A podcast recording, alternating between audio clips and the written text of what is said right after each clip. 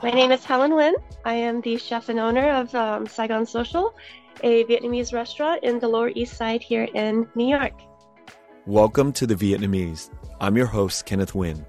Being part of a culture of nearly 100 million Vietnamese people in the world today comes with a lot of pain, proud history, and privilege. Join me as I highlight and explore the Vietnamese experience from all over the world. Thank you for coming on, Helen. I know you're really busy. What does it mean to be Vietnamese to you nowadays? I think it's really important to that we that we retain and retain and share our culture and our history. I, and I when I say that I know that you know everyone's journey is very different from from one another, but you know just understanding where your family comes from, understanding the history, understanding you know just the essence and the foundation of who you are as a person i think is you know is is very important. Um so for me it's just you know i think it's it's not just you know a, a phase. It's it's like an ongoing journey a lifelong journey of just really understanding you know uh, you know um your roots. And you know your vietnamese is is very impressive. And you know i wonder this connection to our our language you know, for me too. I, I just love the language so much. But, you know, perhaps somehow in the journey of learning our language and getting proficient at it, we've somehow managed to to grow into these personalities that love Vietnam so much because it's evident when we go to your restaurant, Saigon Social, that it shows up in every aspect. Obviously, the food, the music, the decor, um, and it's almost impossible if you kind of don't have that link to the language. Right. I think it's a beautiful language. I mean, I think I was very, I was very enamored when I first um, started start first started understanding just very basic vocabulary, and I think that when you really submerge yourself um, you know in a song and listen to the lyrics which i which you know is what i did and and kind of like my very first teacher um, in the language it was just very beautiful but also very intriguing because the way that lyrics are written and the way that the language is spoken in music is very far off from you know just like the yeah. the, the the regular day-to-day tongue because nobody speaks to each other that way you know what i mean um, so I thought it was very beautiful, you know, and and it always, you know, I always wondered, you know, what like why it was that way, because when you're younger, you don't really have that that foresight or that depth of understanding as to, you know, like okay, this is like the literature form and this is the layman's term, right? Um, but then as my vocabulary expanded, I was like, wow, these these songs are beautiful. There's just so much depth and passion and and you know the culture kind of lies in that in itself. Yeah. And so many of us uh you know growing up without that sort of that link to the language we we I mean, there there was a time where I would listen to music, Vietnamese music, and it was just kind of repelling almost. It was kind of cringy because, you know, it was just to me at the time growing up, not understanding fully what the the the words meant and especially when you're listening to Cải Lương. yeah, yeah, it's just really difficult to to process, right? The sounds, right? Especially right. Cải Lương, yeah. Mm-hmm. But as as you get older, there's there's so much beauty in in all of it. Yeah, I mean, my mom in the '80s had a very strong accent, which was really hard to mm-hmm. understand for others. I mean, she's my my mom is from Nhơn and my dad is from Nha Trang. So Nha Trang has, you know, a, a, a mild central accent, but Nhơn is very close to like you know Ngãi and and they like the tonality is very, um, it almost sounds very harsh, because the pitch is very high. The tones can also be very deep, and um, there's different usage in in like certain like verbs and conjugation, if you will. Um, so I it was very confusing because when you're when you're a kid, you didn't realize that there was so many different dialects. Yeah. Um, and so many different ways to to express and and and to just to really speak. Yeah, Ngãi is very difficult to understand if you're not familiar with the words and the way it's being spoken. Right. Yeah. You know, before we get into all of this uh, food business, um, I want to ask you what's the deal with Fernet and your love for Fernet and why is it everywhere? You know, um, it feels like it just it permeates in your your mind space when when we're there and you know we're offered it. You're you're offering it and it's just everywhere. So, um, I want to say, was it 2000, 2007, 2008? I was, you know, at that time I was still living in Seattle. I had a lot of stomach issues. Um, and I always thought it was because my tolerance for very spicy and very hot foods was very high and i thought it was just indigestion but i was having constant stomach you know stomach problems and i remember there was a few different restaurants um, that my friends own that were essentially within walking distance with each other and um, it's where i used to host a lot of my real estate clients and happy hour was almost a, a daily thing. And I got to know the you know the the team and the staff very well and became friends with the bartender. And he was like you need to try this you know it I, I promise you it's going to make your stomach feel better. And so then my very first introduction um, I thought it was the most disgusting thing ever. It tasted like tteokbok. it's very herbally, it's very minty, it's very, very strong and pungent, and was not very enjoyable at all. But then within a couple of minutes, it started to alleviate my stomach pains. And I was like, wow, this actually does work. What's in it? You know? And so then from that moment on, whenever I felt like, you know, I needed, um, you know, uh, just like a remedy for for indigestion, that was kind of like my go-to because you know it's a digestive and it has a lot of herbs and and spices. And to me, it was also an excuse. He was like, oh well, you know, um, technically I'm not really drinking. This is for, you know, medicinal value, right? so that's kind of like, you know, how how it all started for me. Well, what's in it that that has been proven to to make you feel better? I know that there is a very high saffron content. Hmm. Not that saffron has, you know, extreme, you know, medicinal value to it, but I just know that there's just a lot of, you know, roots, roots, root spices and vegetables, not vegetables, but you know, spices and and herbs that um, you know that that you do find in in in in old medicine. And and is Fernet its own type of alcohol, or is it that a brand of like this licorice kind of tasting alcohol? It's both.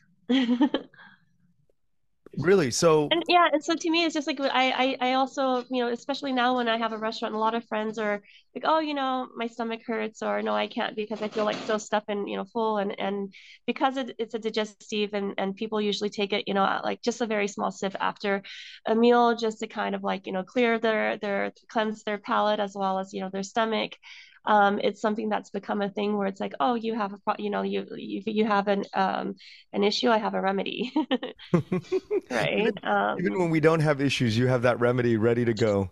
Right. that was a lot. What what did you do before you got into the food scene? I was a real estate broker. Um, so at the time, it was I think it was 15 years. I was a real, I mean, I, I'm still licensed, just not working, you know, at the capacity I was working before I moved to New York. Um, but I started real estate in 2000, 2007 when the market crashed. Mm, wow.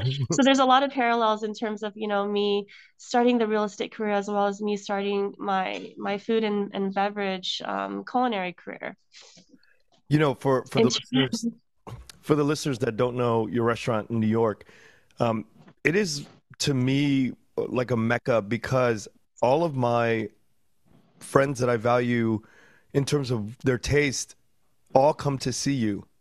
You know, all the that makes me really happy. Thank yeah, you. producer friends or chef people, they all say, you know, they're going to go out to see Helen at Saigon Social. And so it's it's a thing where I wonder what do you think how do you feel what do you, where does that do you think that that comes from?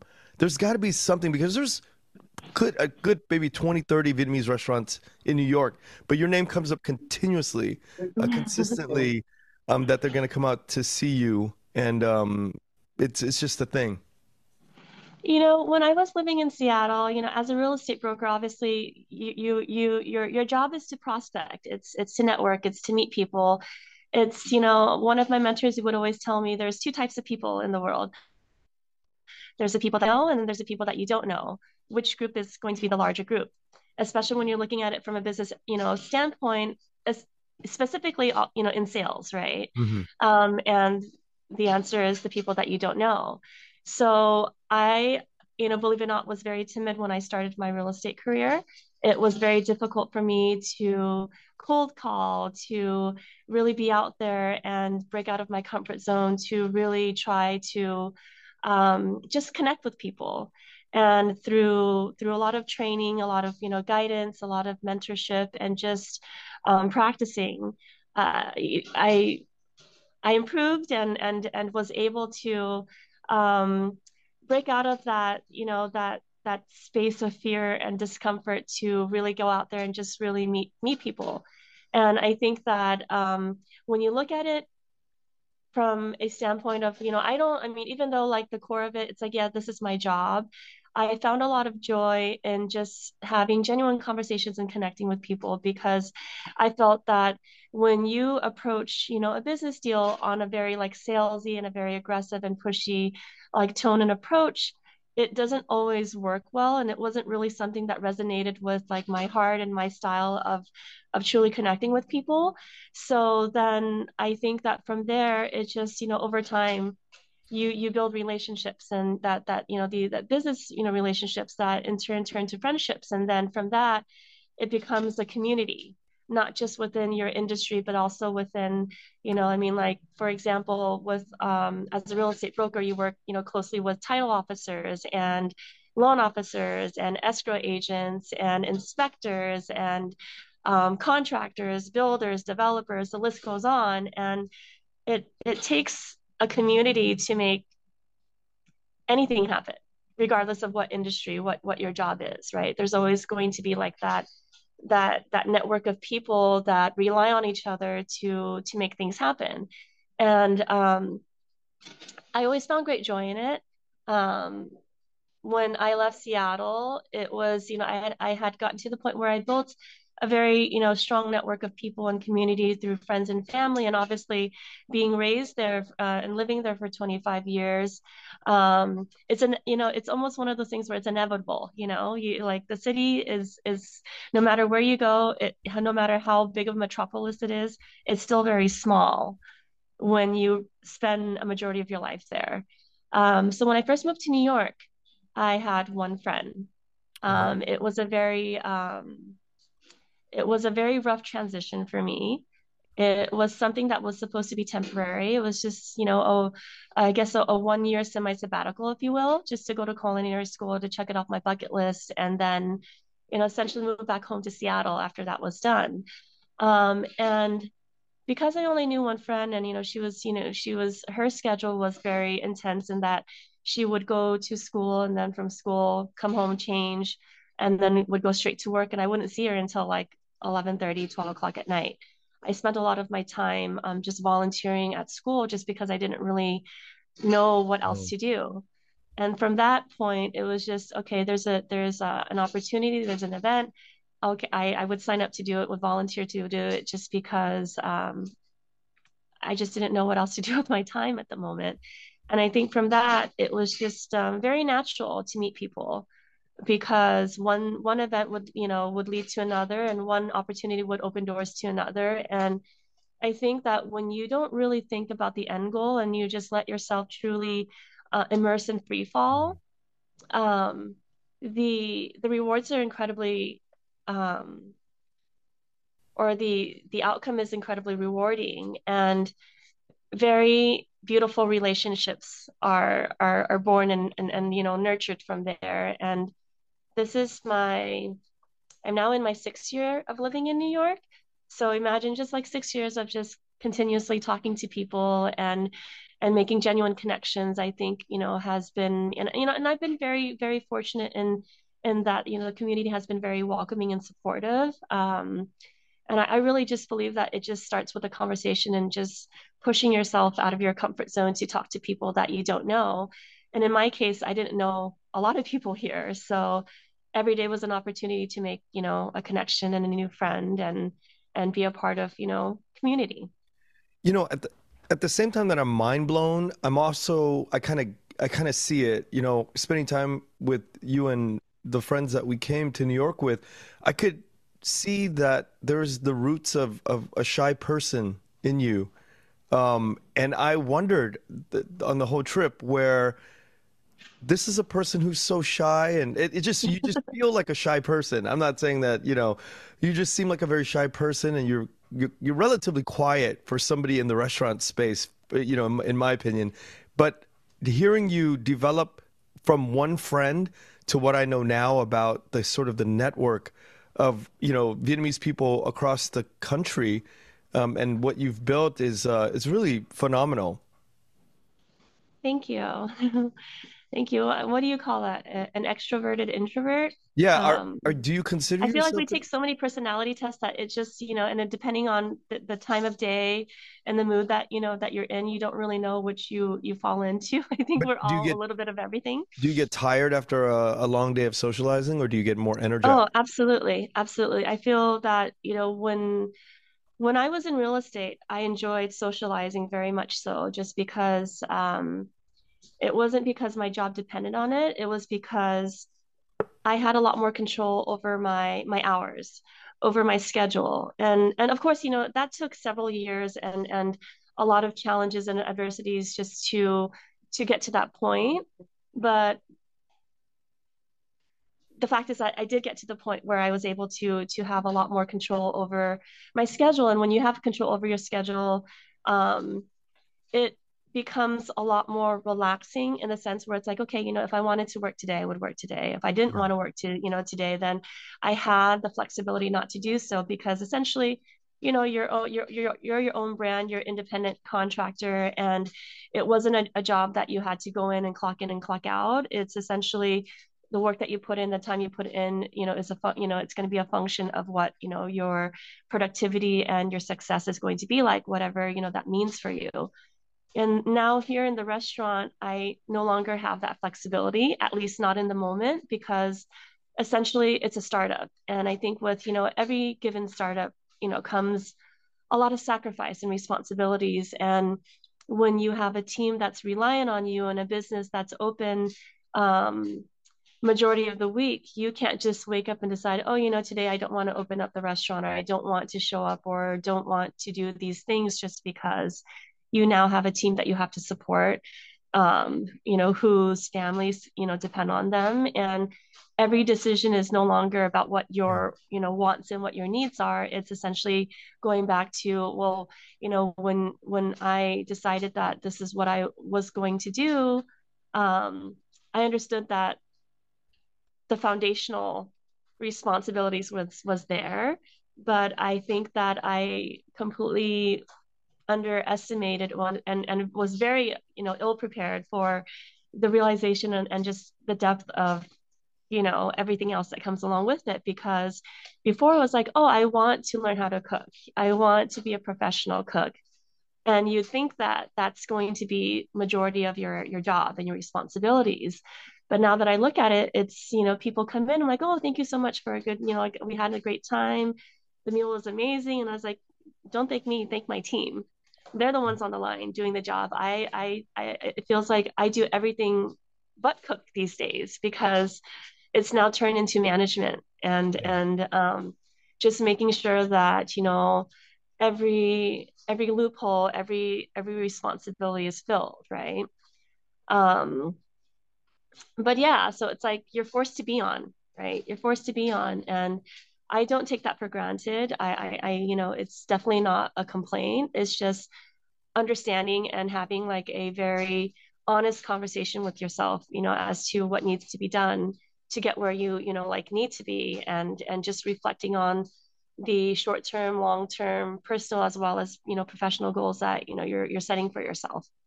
So with that being said, it's just like yeah, you know, you have to remind yourself that you may be having the same conversation um, every five minutes, you know, every hour for like 10, 15 hours a day, but every connection is different. Every person is different. So it's you know it's it, it can be taxing and exhausting but you owe it to you know each customer each interaction um, to to really be present i guess if you will because you know just because i get tired with one conversation doesn't mean that i have to transfer that energy to the next person yeah. that i interact with right it's just not fair you you know, uh, having a restaurant in New York is you know it's akin to like going out into the ocean and swimming out in the middle of nowhere and not seeing land at all.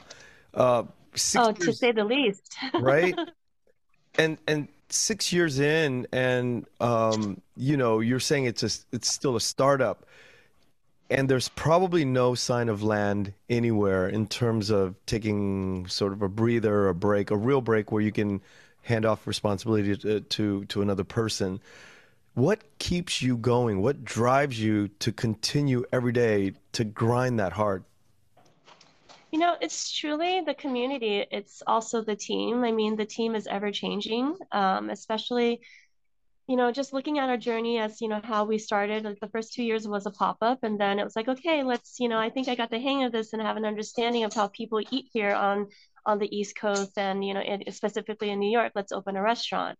Um, and you know to to have it, you know, have all of these plans kind of play out and and be executed in the midst of a pandemic just kind of throws um, a huge and never-ending curveball at yeah. every corner that you turn essentially. And i think that um, you know be because of that there hasn't ever been like stability in terms of you know the team. So it, it's been very um i guess you can say like the turnover rate was very high the first year or two just because you know we were on shutdown right? Yeah. and it was during the peak of the pandemic.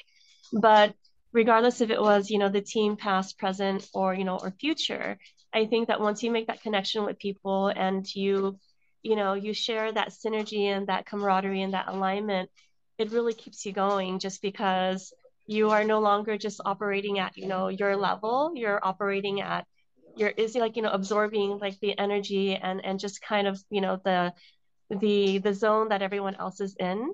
And on the days where i feel like okay you know like i'm i'm a little under the weather what, whether it be you know emotionally or physically um one of our team members would come in with a lot of energy and then you just kind of like absorb that from them. And then you know we we we go into the whole dance of prepping for service you know and then um and then actually going into service and then meeting the people serving them cooking them and and making sure that they have a good experience here and just thriving off of their experience and watching them take that for a very first bite or very first sip of broth and having them enjoy it I think is incredibly gratifying and you can't really put a monetary value to that, right? It's just um it's just something where yeah, you may be having a very long day, but it's just that one moment, even though it could be like five to 10 seconds, where it's just like, oh, okay, this is what it's all about. This is why we're doing what we're doing. And I think that it's what they call where when you know that you're in the right field and doing what you love and and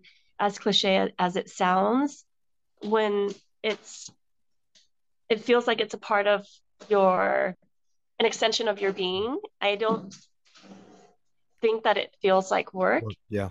And for that reason, it's just like, okay, I'm exhausted, but every morning I wake up and I'm excited, you know, to do it all over again, regardless of what my mental or physical state is, just because I know that when I come in here, I see my prep team, you know, like, you know, or, or, our serving team. And then just knowing that, you know, on Thursdays, you know, this regular comes in and then seeing our purveyors and our delivery people and having that, you know, continued, you know, conversations about their families and, and to be able to make that connection on a day to day really makes it, um,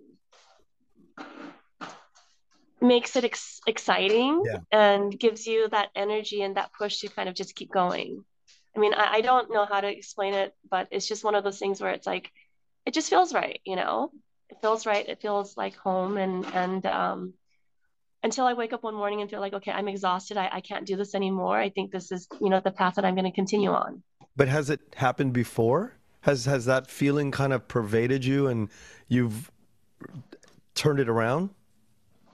Yeah, I, I think that it, it, it comes in waves, but I, I think that um, it's important to keep your mindset strong, uh, to preserve your energy and and and be very aware um, and cautious with how you spend your time. Because I think you know as we as we get older and as our schedules become a lot more complex and demanding, um, that's the only thing of value that we can truly control. You know, I mean, your finances can come and go, and there's a lot of factors and functions from that. But when it comes to your energy, it's the one thing that you do have control over, right? The Yeah. one thing where it's like, okay, yeah, you know, I'm not feeling so great, but what's causing it? Is it the people that I'm hanging out with? Is it the conversations that I'm having? Is it, you know, the environment that I am I'm in? And then just making sure that you position yourself and keep that peace of mind and that energy going. And I think that essentially sets the tone for you know everything else in the and the decisions that you make just because when you're flustered and when you're angry and and you're feeling all this you know like negativity it really hinders everything else that you do right When you left culinary school, what was lined up for you in, in terms of your vision for what you wanted to accomplish?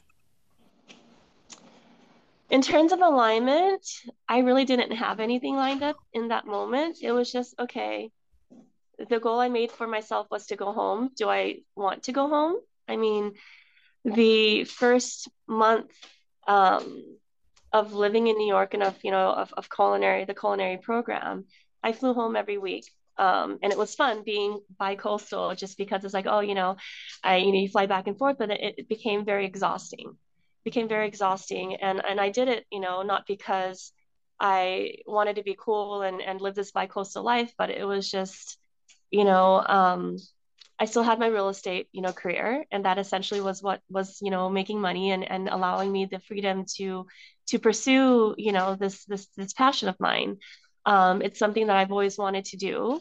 Um, but you know, growing up with a single mother and a sister who is, you know, 10 years younger, she was essentially like my daughter. And I wanted to make sure that she completed her studies and had job security before I kind of went off and did what I did. And so then when I made the decision to move, um, I, you know, everything was kind of prepaid for for a year just because I know that that was kind of the benchmark that I made for myself, right? But also understanding that, you know, when I started my my my culinary program and um, had an amazing opportunity to to work at um, at a restaurant, I was just, you know, looking at the finances and I was just like, how do people survive in New York? I think that I was making 11.75 an hour Wow. you know, and you're on your feet all day. It's, you know, mentally taxing. Majority of the people that I went to school with and also worked with were like 10, 15 years younger. And during that time, I couldn't bring myself to telling people what my background was and how old I was because I didn't want to get judged for it. I really wanted to learn. I really wanted to earn whatever you know level of advancement or or just knowledge that that I could truly absorb and take away with me um, on my own terms, right? Not just because oh you know she's a little bit older, maybe we should be a little bit more gentle, or because this is a career change, it's completely new and foreign, so um, I didn't want that to be an excuse, right? Um, but yeah, so you know, as I was, you know, like it was my schedule was basically I would wake up early in the morning between five and six. School was between seven and noon. And then right when school let off, I would take the, you know, the train downtown all the way uptown, start my shift at 12:30 p.m. and then end it at 1 1 a.m., sometimes 2 a.m., depending on the day. And I didn't know that was considered part-time. To me, part-time was like, okay, maybe 20 hours, right? but essentially that was like you know my my schedule and then on friday nights i would take the last flight out from new york to seattle land in seattle like between you know 11:30 midnight or whatever it was and then saturday sunday was my real estate days crank out as much as i can meet as many people get as much done sunday night take the red eye flight out from new york land um, you know or from seattle to new york land in new york at between 5 to 6.30 on monday mornings and then go straight to school from the airport and that was pretty much the very first year of of me living in New York. Um, and I think as I delve deeper into my culinary studies and my my culinary journey, if you will, I was like, I really love this. I came home and I cried every single night that first week of of work, just because it wasn't what I imagined it to be. As like cooking's supposed to be fun, I didn't realize that you know it was going to be so physically taxing, mm-hmm. and you know so demanding on your schedule and your body, right?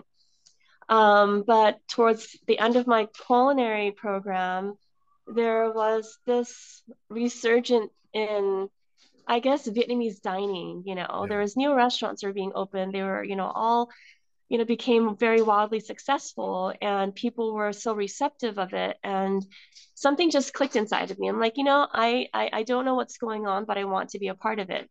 Um, regardless of, you know, how small my contribution is, I, I just really felt very excited, very inspired. And though I was tired, I felt that, okay, maybe this, you know, I loved real estate. I still love real estate.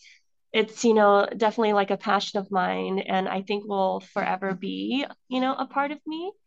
But I love cooking and hospitality more. And I and I and I just knew that, you know, there are days where it's like, okay, well, you know, I can get tired and wake up and still feel excited about real estate, but the excitement I felt about cooking and just you know, being in that whole song and dance of, you know, um, the restaurant industry just ignited something much bigger inside of me than real estate did. So then I decided, I was like, well, you know, if I was 15 years younger, I would attach myself, you know, to a restaurant group and work my way from the bottom up and just really do a deep dive into learning. But because it was, you know, essentially a career change, so much later on in life, I didn't have that luxury of time to be like, okay, I'm going to start, you know, from here. And when you think about finances, there's no way that I can continue supporting my family, you know, my mom back home, and then also myself living on 1175, right? Yeah. An hour. So then it was either I go back home and continue my life, you know, as a real estate broker, um, or I stay here and start a business because at least I know that whatever I put into that business, um, I can have control and visibility over. At least that's what I initially thought pre pandemic, right? And so then I was like, you know, I'm going to stay and open a restaurant. Uh, I mean, there was so many amazing concepts that were you know that were taking off and I, I thoroughly enjoyed my experiences with them and were very inspired by all the operators and all the chefs and the talent that i came across but though their food was really good in its own way it just still didn't feel like home you know? And i'm sure you know you've traveled a lot you know between west coast and east coast and everywhere else in between um, but then um, the flavors are just not the same. You know, West Coast Vietnamese food is very different from East Coast Vietnamese food. And though we've come leaps and bounds and continue to do so, there's just like this this element that's missing. Wait. And I'm not saying I'm the person that's going to bring it. I'm just saying that, you know, I grew up eating a little bit differently and and you, you know, people may not agree with the things that I'm doing and I'm cooking, but at least I'm giving myself and the world an opportunity to experience, you know, me as a cook and the flavors that I grew up eating in the 80s, the 90s, or you know, and even you know current time, right? So um, what, yeah, what, that's what how the, it came about. What is the difference between East Coast and West Coast Vietnamese food? Say goodbye to your credit card rewards. Greedy corporate mega stores, led by Walmart and Target, are pushing for a law in Congress to take away your hard earned cash back and travel points to line their pockets. The Durbin Marshall credit card bill would enact harmful credit card routing mandates that would end credit card rewards as we know it. If you love your credit card rewards, tell your lawmakers hands off my rewards. Tell them to oppose the Durbin Marshall credit card bill. What are some of the major differences? I think it's a lot sweeter. Well, you know what? Actually, the very first thought that comes to mind, and it's still like an ongoing gripe, I don't understand the spring roll and the summer roll thing here on the East Coast. You know, when you think about gỏi cuốn, I'm like, okay, that's a spring roll, right? And you come here and like, no, that's a summer roll. But and there's some restaurants you go to and they're like, well, that's an autumn roll. Like, so do you guys just name your food based on seasons? but but that goes on out here too. That there are people out here that call it a summer roll as well. But i I'm sorry. There's people out in the West Coast that call a goikgung a summer roll too. Yeah, and then I don't and then it's just like, okay, well then it's like, oh, this is a fried spring roll. I'm like, it's a jaya, a jaya, it's a jaya, not like, you know, you, Right. it's the terminology gets very convoluted. Um, you know, obviously it has nothing to do with, you know, the, the taste and flavor profile, but I just always thought that it, it o- was always a point of contention in conversations I would have with with East Coast natives, where like, no, that's definitely a summer roll. That's not a spring roll. I wonder where that comes from, the Yeah. etymology of all this. That's an interesting point. And where where the hell did summer roll come? Where did spring roll come from? You know, Yeah. we should, we should start there. Like, where did wh- like why? How do you go from goikgung, which is a essentially a salad roll, right? Goi is like salad, uh, and gung is roll. And how do you get spring roll out of that? Right. And then how do you go from spring to summer roll? Like, who And then had and then from spring, you know, you get it you get into autumn, right? Yeah, I've never heard that of autumn roll. that's That's a first for me. but I mean, yeah, so that's that's that's the first thing that always comes to mind when I think about that. And then when it comes to flavor, I feel that it's a lot sweeter here. Um, it's a lot sweeter here. I and, and I and I from from my understanding, and and I could be like, you know, terribly wrong, but here in New York, there used to be a very a much larger Vietnamese community than, you know, than um than there was currently now. But I think the cost of living was just like so so high. Then people would move to Virginia, to Philadelphia, to the, you know, the Carolinas, um, to DC. And I think that the majority um, of the Vietnamese community that was here, they're Thieu Chau, right?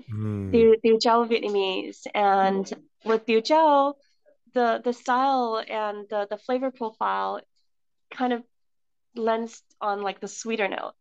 When you think about them when they make their soups, um, and then when you have a Chau person making pho, I feel like there's a stronger note of cinnamon, and there's you know the cardamom, you know, uh, cardamom is is is is more prevalent and essentially changes the um, I guess just I guess the flavor of the soups, right? The Yeah, base is more is it's it's sweeter. Accentuates the sweeter uh, cinnamon it- car yeah cardamom makes it a little bit right.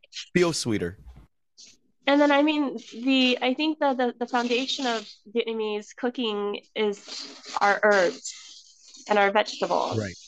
which there is a um, a huge lack of here in New York. Yeah. Yeah. You know, obviously due to climate. You know, you go to California, uh, even you know from where I'm at in Seattle, you go to the supermarket, you get a larger variety of greens and herbs, and I think that that really um, brings out, you know, certain flavors and really captures the essence of our cooking, especially supporting like the sauces and everything. Whereas here in New York, you do have access to all these things, but they're not as fresh. Right. Um, their shelf life isn't as long, right? So then there's a huge compromise in flavor. And sometimes certain dishes go without. And that's just the way that it has to go, ver- like, you know, rather than having to serve um, herbs that aren't, aren't so great in quality. Yeah, that's a that's a thing that we really enjoy on the West Coast is the the quality of herbs that we have out here.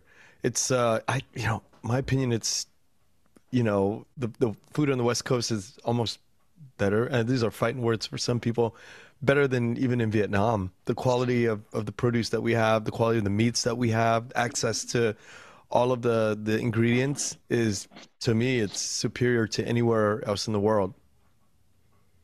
I, I would have to agree. I think that when you look at it from all different points, you know, from irrigation systems to access, you know, to to all of that, it's it's definitely um, the the quality control is a lot more consistent, right?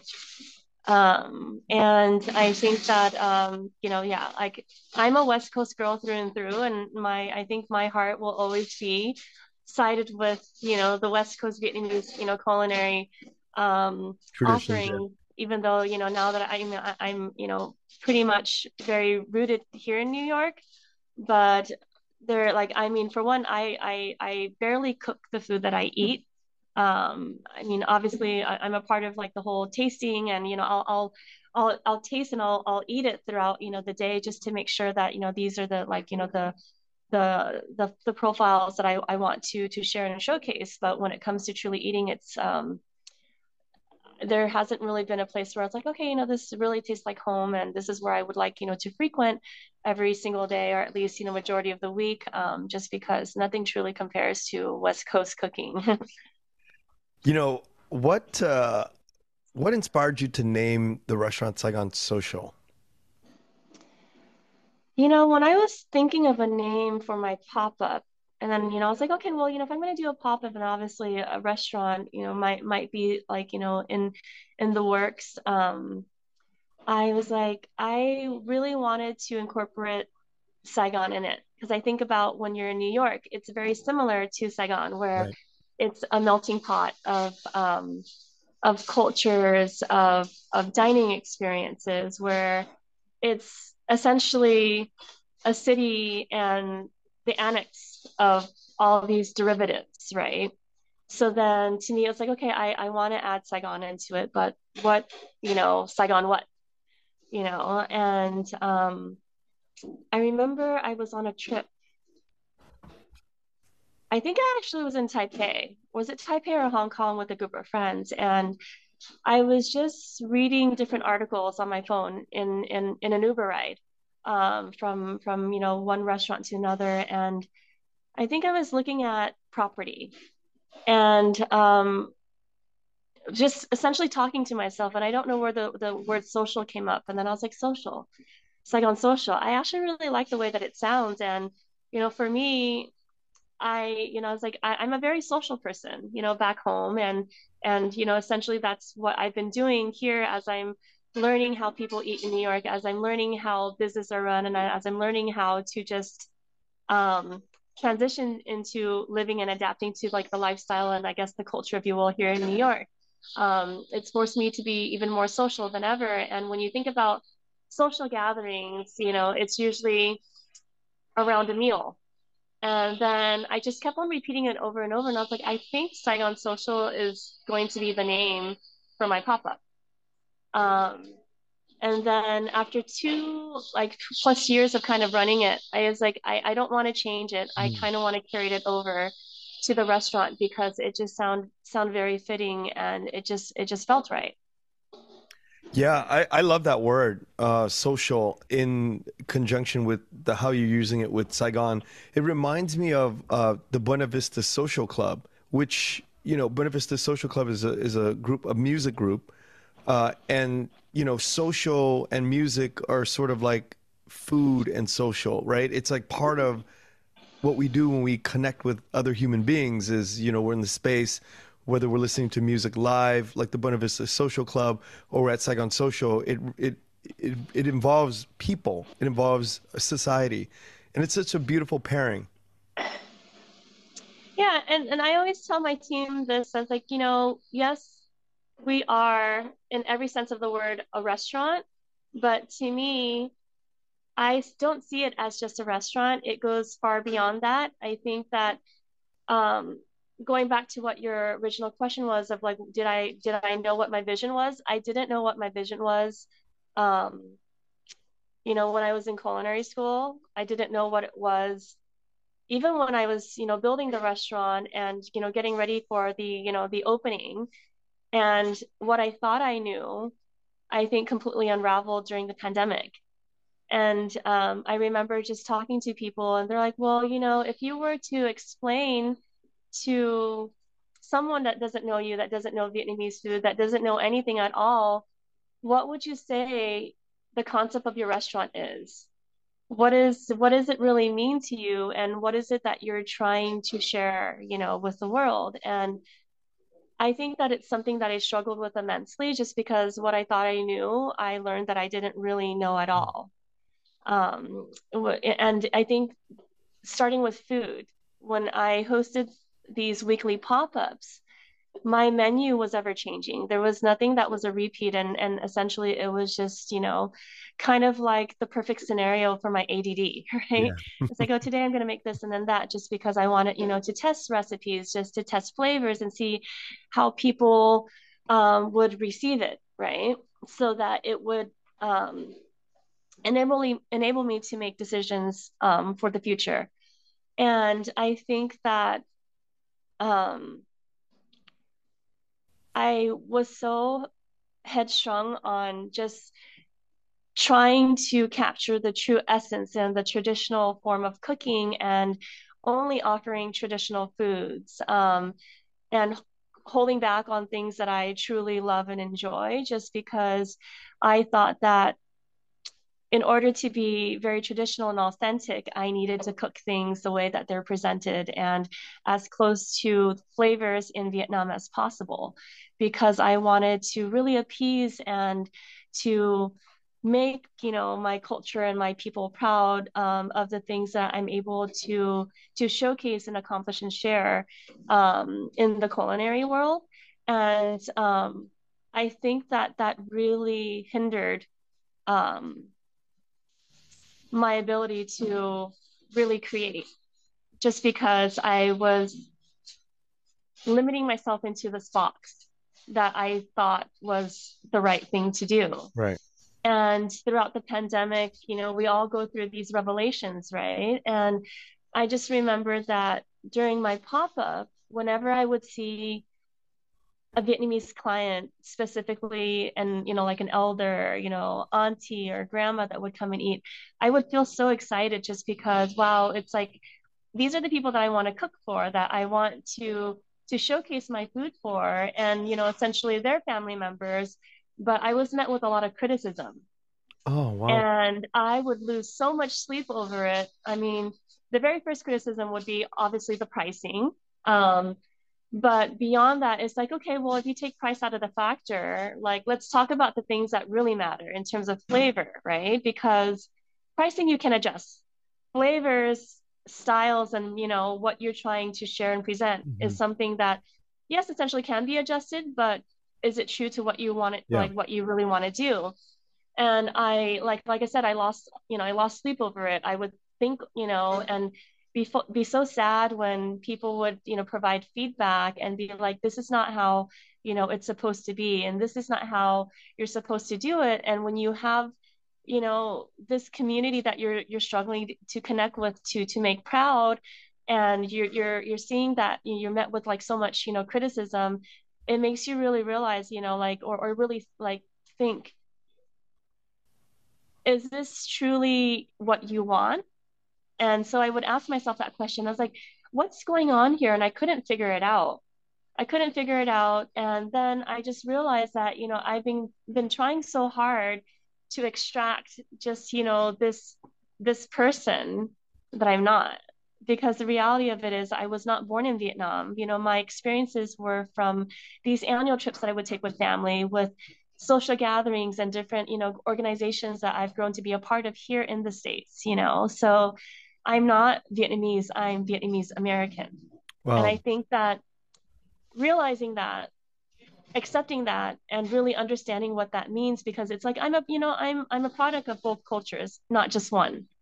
And that it's okay to make adaptations and changes um, from what I knew growing up as a child, living in California, then Houston, and you know, then Seattle, and and um, carrying those experiences and those flavors um, from my from my upbringing into the way that I cook um, is something that I really needed to dial in and focus on, not trying to be like yeah. that stall on that street corner, you know, in Hanoi or in Nhon, because that's a completely different, you know, outreach, right? I mean, for one, that's not who I grew up being.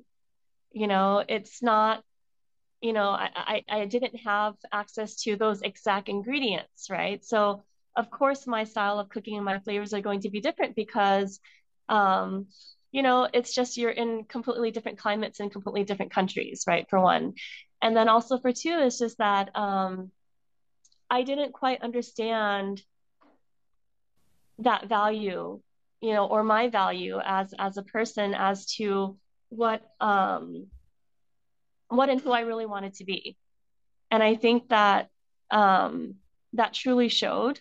Um and and I realized that I think mid pandemic where it's just like, you know, why am I trying so hard to be someone that I'm not?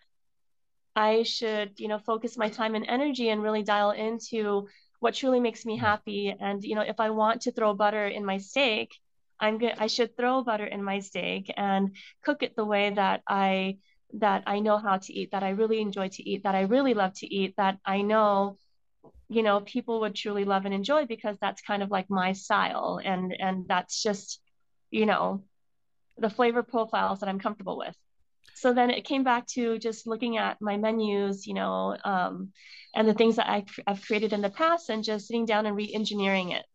And like, okay, well, I've done this because this is what I knew and I was taught. But am I okay with that? Or is there a different element that I want to change to make it something that I would truly enjoy and be proud of because this is now a byproduct of Helen, right? Not yeah. what the community yeah. wants and not what people think, you know, that they want. So then mm-hmm. with that came a lot of empowerment, you know, and it's like then when it came back to just doing R&D and cooking in the kitchen, it completely changed my energy, my liberated you, right? Um, and then I was like, wow, I'm feeling, I'm, I'm, com- I'm cooking from a very good place. Yeah. I'm truly cooking from the heart and not holding back because I'm going to make a, I'm going to make a, a burger and I'm going to stay true to my Vietnamese, wow. you know, roots and be able to make that connection um, in terms of flavor. But then I grew up eating a lot of burgers, so I'm going to put a burger on the menu. And yes, it's not traditional, but it's, you know, and some people are like, well, it's not really authentic. But then it's like, authentic to who? Mm-hmm. Were you in the same household as me growing up in the 80s? You weren't. So you can't say that that's not authentic yeah. because it was very authentic to who I was, right? And who I am.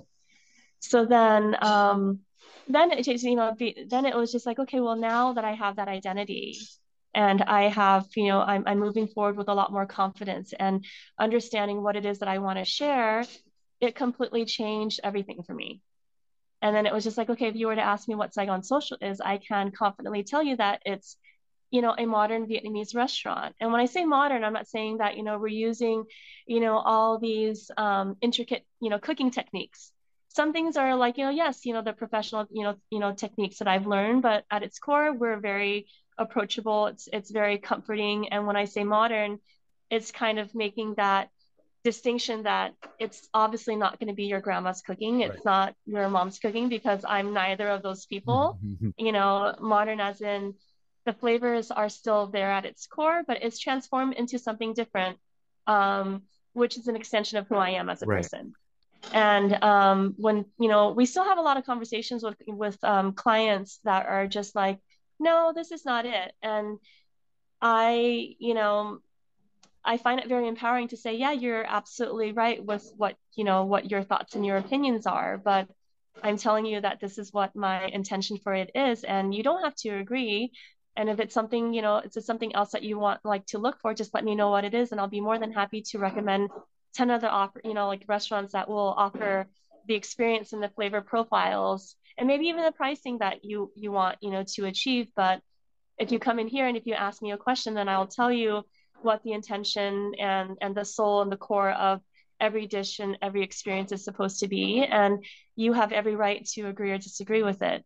But understand that as a team, everyone here knows what we're trying to achieve from the experience to you know to to the flavors and every day you know it's not going to be perfect but we come in giving it our best every day to procure that experience. And you have to be okay with people not agreeing with you and just knowing that whatever percentage of people that do agree with you and that do enjoy that's where you have to put your focus and your attention on because essentially that's you know what matters right? Listening to you speak in the last few minutes reminds me of sort of like the artist journey where you start out and you do your paintings and you're kind of just going with things and then you suddenly you find your voice and you get empowered by the vision and the and the feel and the the the ideas that you want to express. And then at some point the critique or anything like that just goes out the window and you just embrace your own specific way of doing things. And to get to that takes years to arrive in that journey right yeah i mean i think you know it's it's it's it's different for everybody. Sometimes you know people are very lucky and they get it within seconds within minutes if their their brain is wired that way yeah. right? If they're able to make that connection and that's really great.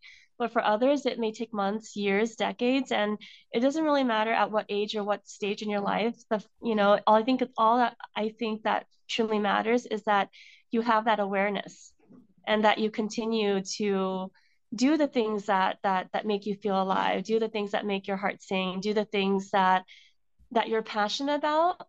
And as cliche as it sounds it's truly in the in the journey, not really like the yeah. destination or the outcome, because I think within that process, you you may not you may think that this is one thing that you want, but you learn through you know the the ups and downs and you know the adversities that you know that sometimes you're rewarded with experiences that you didn't think you needed right um, with um, relationships that you didn't think that mm-hmm. you know you that would come of it. So I think it truly is. It's like so long as you're aware of it, don't worry about when it's going to happen. Right. Just truly be present and make sure that you're being true to what your intentions and what yeah, your your goals are that you're setting for yourself. And you know that could be a day, it could be a year, it could be 10 years, like whatever it is. I think oftentimes we get so caught up on the end goal that we forget that it's truly the experiences and everything in between that matters a lot more, that carry so much weight and value um, than just getting there itself, right? You know, I have, this is always a dilemma for me.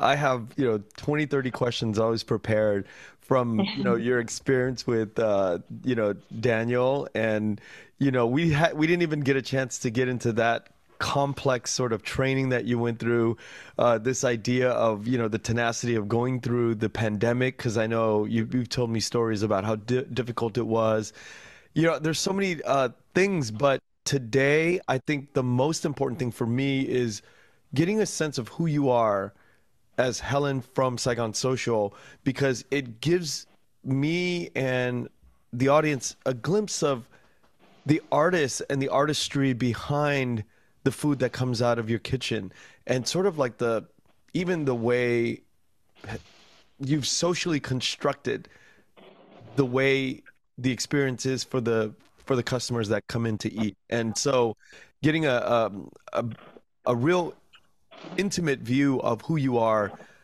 trumps all of the other questions about training and how you got to, you know to, to your journey just to get to hear the artists explain who they are is is so valuable to me. Thank you. Thank you. Um, I, I really appreciate all of that. I always joke, but you know, there's some truth that. You have to be crazy to be in this industry. For sure. You know, I, I think that, you know, I'm I'm learning so much about myself. I think that, you know, yes, from the outside looking in, it's a lot of food and it's a lot of cooking and it's a lot of socializing, but it's become a lot more personal project and journey for me in, in that it's like yes i love doing all these things but the most rewarding experience for me has been truly um, learning and having that that that really intimate um, intimate dialogue with myself as to you know who i'm being like what my past and like how did i get here and what do i see for myself in the future versus just you know the things that are that are i guess materialistic or, or, that's tangible like all those things yes you know like sometimes you know like they're they're very valuable but i think that what's more important is just the internal right? Uh, at least for me. Yeah. Um when it comes to like you know like talking about um careers and and you know your space and your voice in food or whatever industry that you're in. You know i want to end with uh talking about every wednesday you have a your kitchen is doing um, meals for for older people in your community, right? Can you tell me a little bit about that and what has really allowed you to keep going um, with that service? Yeah. So, I mean, as you know, we were supposed to open March 13th, 2020. Um, that didn't happen. And the restaurant at its core became a commissary slash community kitchen. Um, I met some amazing friends um, at the very beginning of, of the pandemic, and we were working with a few different nonprofits that were creating meals for frontline healthcare workers. Um, you know, started off with like maybe 50 meals a day, 30 meals a day, onward to like 500 meals a day, and we um, I, I, met Moon and Yin, who are the the founders of Heart of Dinner, a nonprofit that um, that has been working tirelessly to provide um, meals to homebound elders, um, both you know singular residents as well as community like uh, senior communities. And I remember they had uh, had this conversation with me, like you know, there's a lot going on right now, and we want to be able to contribute and to be a part of this, but we don't know where to start. And it seems that frontline healthcare workers are getting an abundance of support what can we do in our background in our community and who really needs the help or who could really mm-hmm. use like that boost and they're like well we really want to help um they they they were noticed that you know like well even before the pandemic there was like this this this rise on you know an, you know like anti-asian like all these hate crimes and it was really sad to to walk around chinatown and see the the the business just plummet and majority of the people that do live in Chinatown are the elders. And as bu- businesses continue to shutter, they didn't really have a place to shop, a place to eat. So then Moon and Yin asked if I would be willing to just make 50, 60 meals, you know, and they were going to distribute it to um, a small community. And from that moment on, we were just like, yeah, okay, let's do this together. It became a much larger operation, um, you know, involving a lot more restaurant partners. And now, fast forward, we're on year three. Wow. It still continues to be something that's part of our operation, even though we're, you know, a full blown restaurant now. But I think that you know it's important to make money but it's also important to to take care of your elders to to give back and to really stay grounded, not just for myself, because I mean, before it used to be just me making these meals every Wednesday, um, and and and and just essentially sleeping here, right? But now it's become an operation where my team gets to be a part of the cooking, the prepping, um, the delivering of the meals, and so it's just like, yeah, okay, yes, we're a restaurant, but also understand that we're a part of a greater purpose, a, a part of a greater community, and regardless of like how busy or or what happens you know inside or outside of work it's important to have that responsibility you know not just to your community but to your elders and you know like like you know you you were able to experience and and and cook meals and contribute and when you look at the the videos and the photos or you know just when we listen listen to voice message that the elders leave it's incredibly touching and it really grounds you and really makes you think like what the whole purpose of it is. Yeah. And, and if, if you can't take care of the people that have taken care of you, then it's like, what are you doing? Yeah. Right.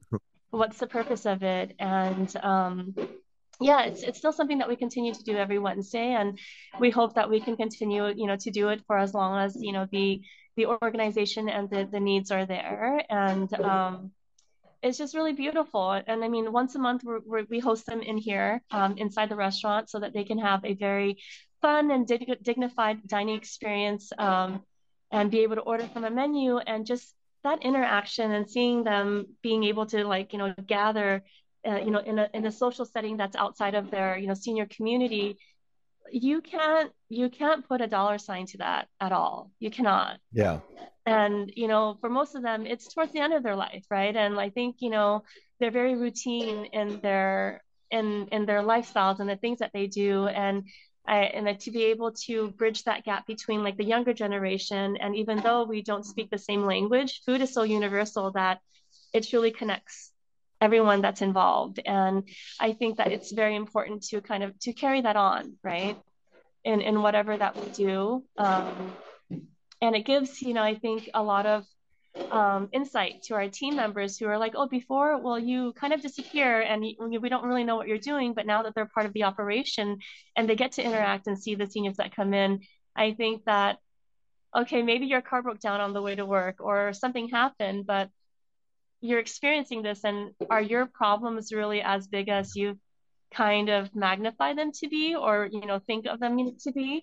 Or is you know when you think about people that truly are food insecure that are going through true challenges and troubles in their life versus you know the mundane things that we complain about on a day to day that don't really that aren't really problems at all right? So I, I, think that you know it's it's a very important life lesson um, and and also just you know a, a, like a feel good experience all around. Yeah and it was definitely a feel good experience for me and bao and win Thank you so much, Helen, for spending. I know what is a very busy morning for you, a busy day. It seems like every day. And uh, thank you. I appreciate your time. Yeah, thank you for having me, Kenneth. of course, of course. Thank you for listening to The Vietnamese with Kenneth Nguyen. The Vietnamese is produced by Brittany Tran. Special thanks to Jane Nguyen, Catherine Nguyen, Tina Pham, Sydney Jamie, and Christo Trin. Please find us on Instagram, Facebook, and TikTok at the Vietnamese Podcast. You can also find us on YouTube where you can subscribe, like, and comment. Please rate and give us a review wherever you find our podcasts.